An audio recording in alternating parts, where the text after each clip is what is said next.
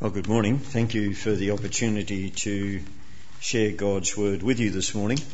We come to a very familiar passage of scriptures for many of you, but there may be some of you this morning that are not familiar with all the details, and we've been given the challenging task of looking at chapters 13, 14, and 15. And you have received an outline as you came in this morning in your church paper. I've, one side I've given you an outline of the three chapters that you can use for your private study, and on the other side is an outline of the message this morning, so you can follow exactly where we're going as we share together in this uh, amazing passage of God's Word this morning. Under the heading, The God Who Triumphs for His People. Last week, uh, you dealt with the devastating final plague when the Egyptians experienced the death of their firstborn children and stocks. The Israelites, in obedience to the Lord's instructions, had sacrificed a lamb, painted its blood over their door frames, and the Lord passed over every house sheltering under the blood of the lamb. You no doubt noted uh, how this was a dramatic presentation of the cross of Jesus Christ. Jesus is the Lamb of God. And as the Lamb, he has sacrificed at, he was sacrificed at Passover 2,000 years ago so that whoever trusts in his blood is sheltered, is protected from the coming judgment.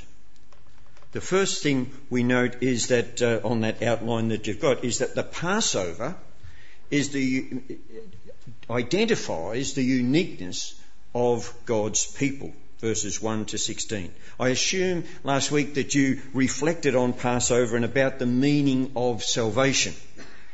At Passover, we see that salvation is not about the Lord inspecting the inside of the house to see who is worthy of salvation. It's only about seeing the Lamb's blood on the outside.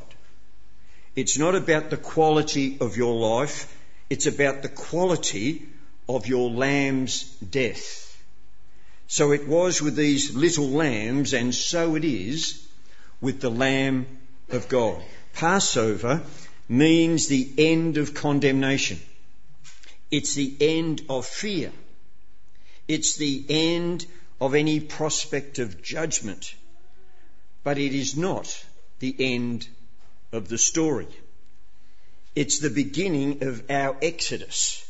We're not just sheltered, but we are brought out. So, what's the next thing that happened to the Israelites after the Passover? Do you want a drum roll? No, no, no. The next thing that happened was the feast of unleavened bread. Now I know that excites you and you're tingling with anticipation uh, just about the thought of the feast of unleavened bread. Now if your trembling fingers can handle the excitement and turn to Exodus chapter 13 and verse 3 and we'll see why the feast of unleavened bread is crucial to understanding our salvation. Exodus chapter 13 and verse 3. Moses is speaking on the day of Passover and he says, Then Moses said to the people, Commemorate this day, the day you came out of Egypt, out of the land of slavery, because the Lord brought you out of it with a mighty hand. Eat nothing containing yeast. Now look at verse 6 and 7. For seven days eat bread made without yeast, and on the seventh day hold a festival to the Lord. Eat unleavened bread during these seven days. Nothing with yeast in it is to be seen among you, nor shall any yeast be seen anywhere within your borders. The feast of Passover was always followed by the feast of unleavened bread. After Passover, you must be yeast free for a week. In this particular, in this particular situation, we would say, why? Well, think about the night of the Passover. They ate the, the, the lamb with yeast free bread, unleavened. bread. Chapter 12, verse 39 tells us why, and the reason is that they were in a hurry. Look at verse 39 of chapter 12. And so with the dough they made, with the dough they had brought from Egypt, they baked cakes of unleavened bread. The dough was without yeast because they had been driven out of Egypt and did not have time to prepare the food for themselves. They didn't have time for the yeast to rise. If you want to leave Egypt, then you can't be waiting for your bread to rise. If anyone, if anyone put yeast in, the bread, in their bread, they'd be saying, I want to enjoy the lamb, but I want to stay in Egypt to wait for the bread to rise. The Feast of Unleavened Bread was to be an annual memorial at the end of March to remind them and to also teach their children of the mighty miracle that God had performed in delivering them. It is a festival that marks them as a very unique people of God. You can see how this applies to you and me. The cross doesn't free us to sin, it frees us from sin. You don't say to Jesus, our Lamb, thanks for your death, now I can stay in sin. We say, thanks for your death, now I'm leaving sin. People of the Lamb will be people determined to get rid of Egypt living. That's the real meaning of the Feast of Unleavened Bread. You can study more in 1 Corinthians chapter 5. Secondly, we note that the shortest way is not always the best way. In verses 17 to 18, we read, When Pharaoh let the people God go, God did not lead them on the road through the Philistine country, though it was shorter. For God said, if they face war, they might change their minds and return to Egypt. So God led the people around the desert road toward the Red Sea. Now, it's not a very good message today in, in a society in which it requires instant satisfaction. But this principle that comes out of this story that the shortest way is not always the best way is something that we need to get into our minds and hearts because we want instant satisfaction. We want what we want and we want it now, but God sometimes delays that satisfaction. Delays that point for a reason. That you will be thankful that it didn't come when you wanted it. Now the interesting thing uh, is that uh, uh, the interesting thing is that by the way of the, the closest route to Israel, would be the way right across the coast. It would be the easiest way to go right through the land of the Philistines, right on into the promised land. They could actually make the journey within a week or so into the land. But God knew that they were not prepared. That if the Philistines would come out and meet them with war, their faith in God was not yet strong enough. Fear would grip their hearts, God said, and they would seek to return to Egypt. So the wilderness experience is necessary in order that they might have the experiences of trusting in God throughout that journey. Learning what it is to have faith in God. Learning about the power of God. So that when they finally come to the land and face the enemies, they would have great confidence and faith in God to deliver the land into their hands, that final victory. Now, brothers and sisters, the same principle is true for us. The shortest way is not always the best. Through the wilderness experiences, we learn how God can meet our needs no matter what they be. That God is sufficient to take care of our needs and how that God will answer and respond to our prayers. Thirdly, we note God's presence in the cloud and the fire in verses 20 to 22. After leaving Succoth, they camped at Etham on the edge of the desert. By day the Lord went ahead of them in a pillar of cloud to guide them on their way, and by night in a pillar of fire to give them light, so that they could travel by day or night. Neither the pillar of cloud by day nor the pillar of fire by night left its place in front of the people, except for chapter 14, verses 19 to 20. Did you notice that when it was read? The cloud left the front of the people guiding them during the day and it went to behind them so that the Egyptians who were following were in a fog and couldn't know where they were going. That's the only time that the cloud changed its position.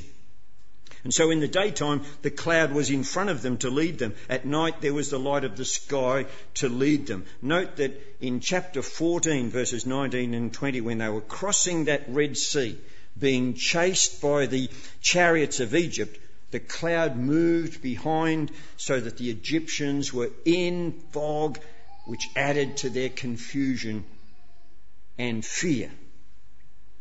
Then we go into chapter 14, and there uh, we see the doubts and fear and complaining that comes into God's people. So, chapter 14, I, the Lord, leads them to camp by the Red Sea in a valley. Mountain to the left, mountain to the right, sea in front of them, and what's behind them. From verse 3, we read about how the Lord stirs up Pharaoh to chase them. Now, this is extraordinary.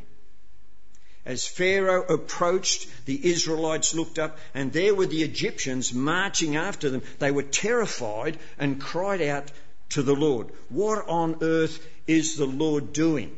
Has he led them into a trap? What would you be feeling in this particular situation? Here's what the Israelites say in verse 11. Hey, Moses, was it because there were no graves in Egypt that you brought us out to the desert to die? What have you done to us by bringing us out of Egypt? Didn't we say to you in Egypt, leave us alone, let us serve the Egyptians? It would have been far better for us to serve the Egyptians than to die in the desert. Verse 11 is tremendous sarcasm. I don't know whether you've come to appreciate Jewish comedians over the time, but Jewish comedy has been uh, around for a long time, and you could almost hear Woody Allen or Mel Brooks saying this line. Here's the joke Egypt's got a lot of graves, famous graves, the pyramids. And if you believe the film of the Ten Commandments, the Israelites had been working on those pyramids, and so they say to Moses, What a shame! You'd want, if you'd wanted us to die, we know where there's some great graves back in Egypt. Pity that we've all got to die in the desert. So the first thing they said is, is sarcasm, but then they lie. In verse 12, they had never said, Leave us alone to serve the Egyptians. When they were in Egypt, they were desperate to be saved.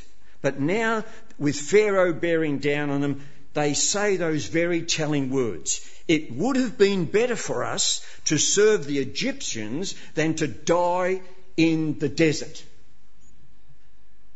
Under trial, they start to see their past, their present, and their future all wrong. They think back to Egypt and they have rose coloured glasses. They reimagine Egypt to be the good old days, if you like. They look at the present and all they see is the desert and the armies and the Red Sea and hunger and thirst. They look at the future and they can only imagine death. I wonder if that's how we think when trials come to us. When we're going through challenging times. Do we tend to look at the past with, with rose coloured glasses? Do we look at the problems that are so beyond us that we can't imagine what the future would be like? Do we only see doom and gloom? Even as these Israelites, the people of God, felt when they were surrounded, trapped in, and being chased by the uh, crack troops of Pharaoh's army. Well, there is another perspective on those trials and challenges that you and I find, and particularly for the people of Israel. Look at verse 4.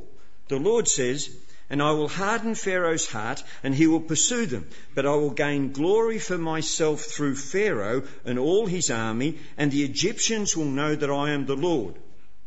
So the Israelites did this. Here's what's really going on. The Lord's glory is all about the salvation of his people. He doesn't have an ego problem. He's not into appearing big and powerful for his own sake. His glory is the salvation of his people. But the Lord gains much glory when his people are saved against the odds.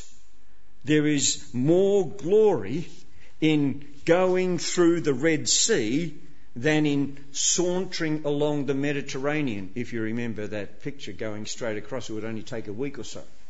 If they were sauntering across the top there uh, uh, along the Mediterranean, going through the Red Sea and all the adventures that they go through, there was more glory for him in the demonstration of his power and his miraculous power that not only Egypt but the, all the nations around feared the Lord because they saw his mighty power revealed. Now, some skeptical scholars have attacked God's miracle in two ways of the parting of the Red Sea. Uh, some say it's a natural phenomena that occasionally happens at low tide and there's high winds. Others say it was the Reed Sea, not the Red Sea. You know, trying to explain away the miracle. Pastor David Bridge tells the story of a liberal preacher visiting an African American church. As the preacher talked about the crossing of the Red Sea, someone shouted, Praise the Lord, taken all them children through the deep waters. What a mighty miracle. Well, the preacher didn't believe in miracles and he was annoyed at this intervention, so he rather condescendingly told the congregation that the Israelites were probably in marshlands with an ebbing tide, so that they were simply wading through six inches of water. In response, the same voice was again heard. He said, Praise the Lord, drowning all those Egyptians in six inches of water. What a, what a mighty miracle. all right, secondly, we looked in chapter 14 of Moses' advice to these trembling people. Verses 13 and 14. Moses answered the people, Do not be afraid, stand firm, and you will see the deliverance of the Lord, the deliverance that the Lord will bring. The Egyptians you see today, you will never see again. The Lord will fight for you. You need only to be still. Now you can imagine the people thinking that he's crazy and that they were crazy to follow him. What on earth are we doing here? And Moses says, Don't be afraid, stand still and see the salvation of the Lord. Come on, Moses, give us a break. He continues. Then the Lord said to Moses, Why are you crying out to me? Tell the Israelites to move on. One translation says, Stop praying, just move. You know, sometimes when we, we don't know how far to go ahead, we go far, we go as far as we can see. You know, sometimes because we can't see that far ahead, we, we remain stagnant. We don't do anything. We stop. But if we move forward as far as we can see, we, we, know the instructions and we're obedient as far as we know, then we're trusting God for the next step. And that, that's virtually what he's saying here. In other words, God has a time to pray for sure, but then there's also a time when we need to just start moving. That's what God said. Hey, why do you cry out to me? Get moving for heaven. Oh, well, for heaven's sake. You know, that's, that's what he's saying. You can't do that, Lord, uh, because they'll stone me for sure. There's a Red Sea in front of them uh, and they're blocked in. How can I speak to them to go forward? And then let's watch him do it for God's people. Verses, verse 21 of chapter 14. Then Moses stretched out his hand over the sea, and all that night the Lord drove the sea back with a strong east wind and turned it into dry land the waters were divided, and the Israelites went through the sea on dry ground with a wall of water on their side, eh, on one side, and one on their left. The uh, Moses digital camera taking a selfie wasn't quite clear, but what we're seeing in Exodus chapter 14 is the divine power of creation being unleashed for the salvation of his people. I rather like this more modern version of that parting of the Red Sea. But the same power that means life for Israel means death for Egypt. Look on to verse 50, uh, look on to Exodus chapter 15 verse 9 to read what the Egyptians were saying to themselves as they saw this divine miracle. The enemy boasted. This is part of Moses' song. The enemy boasts, I will pursue, I will overtake them, I will divide the spoils, I will gorge myself on them, I will draw my sword and my hand will destroy them. But you blew with your breath and the sea covered them. They sank like lead in the mighty waters. Now there is such poetic justice here. The king of Egypt had once wanted to drown all the Israelites in water. Now his 600 top soldiers are drowned. Pharaoh fought, Pharaoh's forces uh, uh, pursued them to death, but they're the ones who die. It's the bloodlust of the Egyptians that cost them their own blood. These soldiers were the enforcers of centuries long genocide. And they had entered the Red Sea to destroy God's people once and for all. And destruction is what they reaped for themselves. This was the end of 400 years of oppression, 400 years of hardship and genocide. The evil perpetrators have been justly and poetically judged. And Israelites who once were slaves are now free. Thirdly, we note in chapter 14 uh, that uh, Israel saw the great power of the Lord. And when the Israelites saw the mighty hand of the Lord displayed against the Egyptians, the people feared the Lord and put their trust in him and in Moses his servant. So God now is beginning to build their faith. God is beginning a work in them that is going to prepare them to come into the land of promise. Lessons of faith that are so important if they are going to conquer the land that God had promised because the taking of the land is actually the appropriation of faith. Every place you put your foot, God said to Joshua, I have given to you. But you've got to go in and put your foot there. You've got to claim it. And so when we talk about faith in God and, and in God's power, there's often action required of us to step out of the comfort zone and to trust Him. And in stepping out of that comfort zone, uh, there is fear. But our faith trusts Him. He gives us courage to stand firm and to be still and see His hand. And then uh, in chapter 15, so Moses broke forth into song at the end of this amazing victory.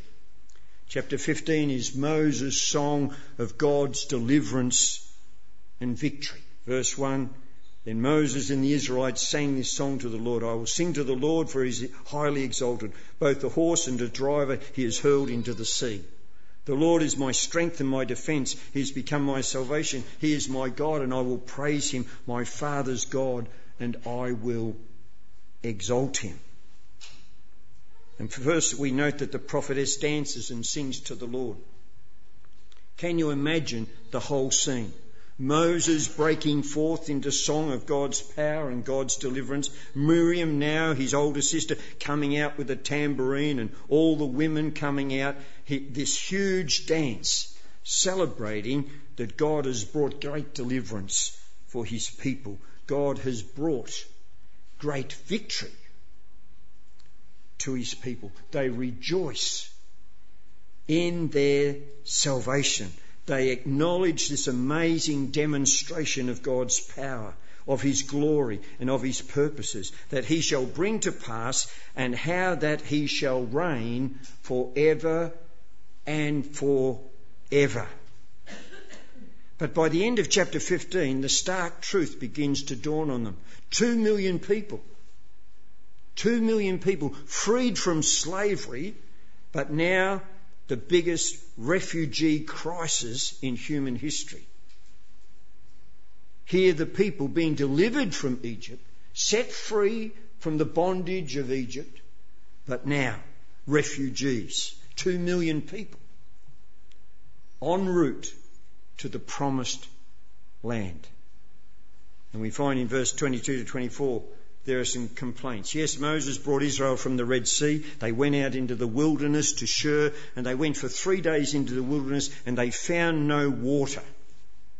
So they're in trouble. And when they came to Marah, they could not drink the waters of Marah, and they were bitter. Therefore they called it Marah, which means bitter. And the people murmured against Moses, saying, What shall we drink? Wow has Moses got his hands full. Now here are, now here they are dancing. The timbrels are out singing to God's victory because he had wiped out all the Egyptians. Three days later, how quickly they forget the power of God. We're going to die of thirst. Give us water to drink, they're saying. And so he, Moses cried unto the Lord, and the Lord showed him a tree which when he had cast it into the waters, the waters were made sweet. Verse 25 of chapter 15.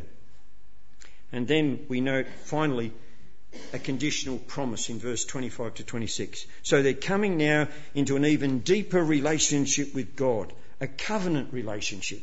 And God said, If you listen carefully to the Lord your God and do what is right in his eyes, if you pay attention to his commands and keep all his decrees, I will not bring on you any of the diseases I brought on the Egyptians, for I am the Lord who heals you. Jehovah Rapha, the Lord that heals you. And so they came to Elim, where there were 12 wells of water and there were 70 palm trees and they encamped there by the waters. So now God brings them to a place of refreshment, refreshing themselves, learning the ways of God, learning about God, being prepared for the experiences that God had ahead for them as He brings them into the fullness of His blessing and promises. Now remember, Israel's story is often our story. We too have been delivered from sin and Satan and self through the death of Jesus Christ upon the cross. We are headed for God's holy dwelling place.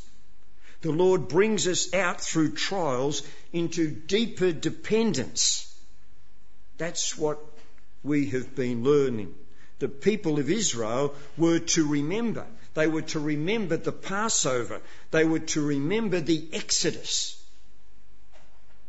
the Passover lamb, perfect, without spot or blemish, Jesus, the Lamb of God that takes away the sin of the world. We too must remember.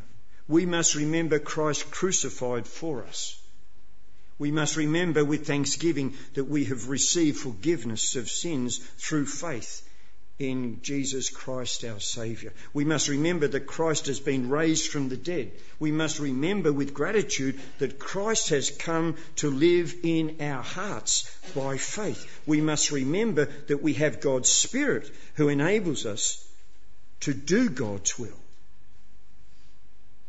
This is the good news of the gospel of Jesus Christ. We have passed over from death to life through faith in Him.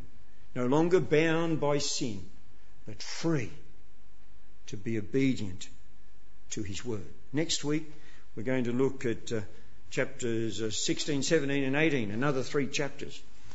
And as we look, we'll see uh, a, a bit of a lesson about grumbling or gratitude. You know, is it uh, grumbling that defines us as a people or as an individual, or is a heart full of gratitude? Not swinging between the two, but, but finding confidence and finding identity in the death and resurrection of the Lord Jesus Christ. At verse 14 that we mentioned earlier in our worship, don't be afraid, stand firm, see the deliverance. He will fight for you. Be still. As we go out today, I trust that whatever you're facing, if you haven't even come to that point where you've yielded yourself to Jesus, that you've repented of the past, let go of things that have bound you and found freedom in Jesus Christ, you'll find that freedom today by talking to one of the leaders of the church, that you'll, you'll come face to face with the Lamb of God who takes away the sin of the world. If you're facing a challenge that's beyond you, here is the message from the people of Israel. Don't be afraid. God brings us the, the victory. Stand firm. See the deliverance. He will fight for you. And be still. Let's bow together in prayer. May the Lord bless you and keep you in the love of Jesus Christ. May the Lord work in your life this week in a special way, bringing forth victory out of seeming defeat, revealing that way when there seems to be no way. May you experience God's hand upon your life as He trains, as He teaches, as He, as he develops His work of love and grace within your life, as He prepares you for the future and for those things that He wants you to possess of His grace and of His glory. May the Lord strengthen you and cause your life to be a witness for Him. In Jesus' name. And the people said,